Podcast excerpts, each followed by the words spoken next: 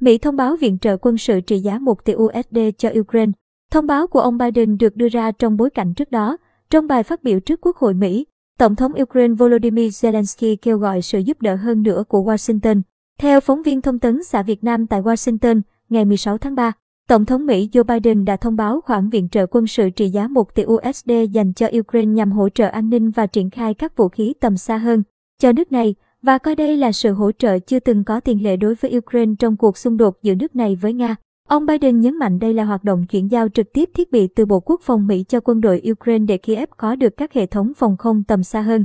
Khoản tiền nói trên bao gồm 200 triệu USD được phân bổ vào cuối tuần qua và 800 triệu USD từ gói viện trợ đã được Quốc hội Mỹ thông qua vào tuần trước. Thông báo của ông Biden được đưa ra trong bối cảnh trước đó cùng ngày, trong bài phát biểu trước Quốc hội Mỹ, Tổng thống Ukraine Volodymyr Zelensky kêu gọi sự giúp đỡ hơn nữa của Washington.